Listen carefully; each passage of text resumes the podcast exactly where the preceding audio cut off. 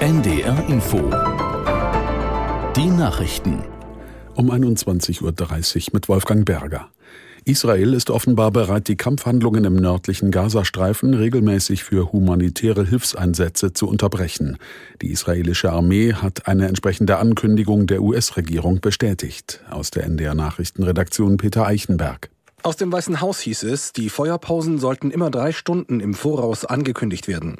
Ein Sprecher des israelischen Militärs betonte, es gehe um taktische, zeitlich und lokal begrenzte Pausen, auch um Zivilisten die Flucht in den Süden des Gazastreifens zu ermöglichen, nicht aber um eine Waffenruhe im Kampf gegen die radikal-islamische Hamas.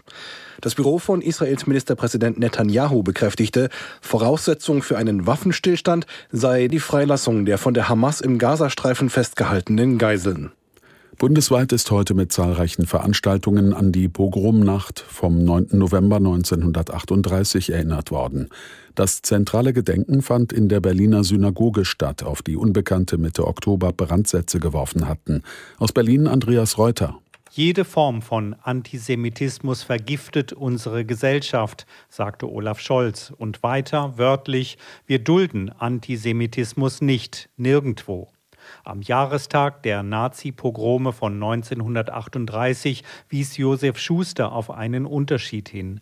Damals sei die Gewalt von den herrschenden Nationalsozialisten geschürt worden, so der Präsident des Zentralrats der Juden in Deutschland. Heute dagegen schütze der Staat die jüdische Gemeinschaft.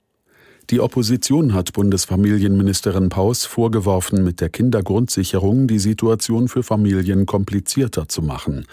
In der Bundestagsdebatte kritisierte CDU-Vize Breher, dass weiter verschiedene Ämter zuständig seien. Auch die linken Politikerin Reicheneck betonte, die Ärmsten müssten noch immer mindestens zur Familienkasse und zum Jobcenter gehen. Bundesfamilienministerin Paus von den Grünen wies die Vorwürfe zurück und nannte ihren Gesetzentwurf einen wirklichen Systemwechsel.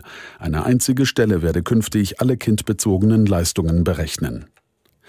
Nach dem Rücktritt von Portugals Regierungschef Costa hat Staatspräsident Rebelo de Sousa das Parlament aufgelöst. In einer Rede an die Nation kündigte er eine neue Wahl für Anfang März an. Der Sozialist Costa war vor zwei Tagen wegen Korruptionsermittlungen gegen sich und andere Regierungsmitglieder überraschend zurückgetreten. Er wies zugleich jede Schuld von sich. Und das Wetter in Norddeutschland. In der Nacht ein paar Schauer, Tiefstwerte 8 bis 5 Grad. Morgen etwas Regen, Höchstwerte 8 bis 11 Grad. Und die weiteren Aussichten. Am Sonnabend im Westen zeitweise heiter, im Osten Regen 7 bis 11 Grad. Am Sonntag gebietsweise Schauer, auch Aufheiterungen bei 6 bis 10 Grad. Am Montag Auflockerungen oder Schauer bei 6 bis 9 Grad.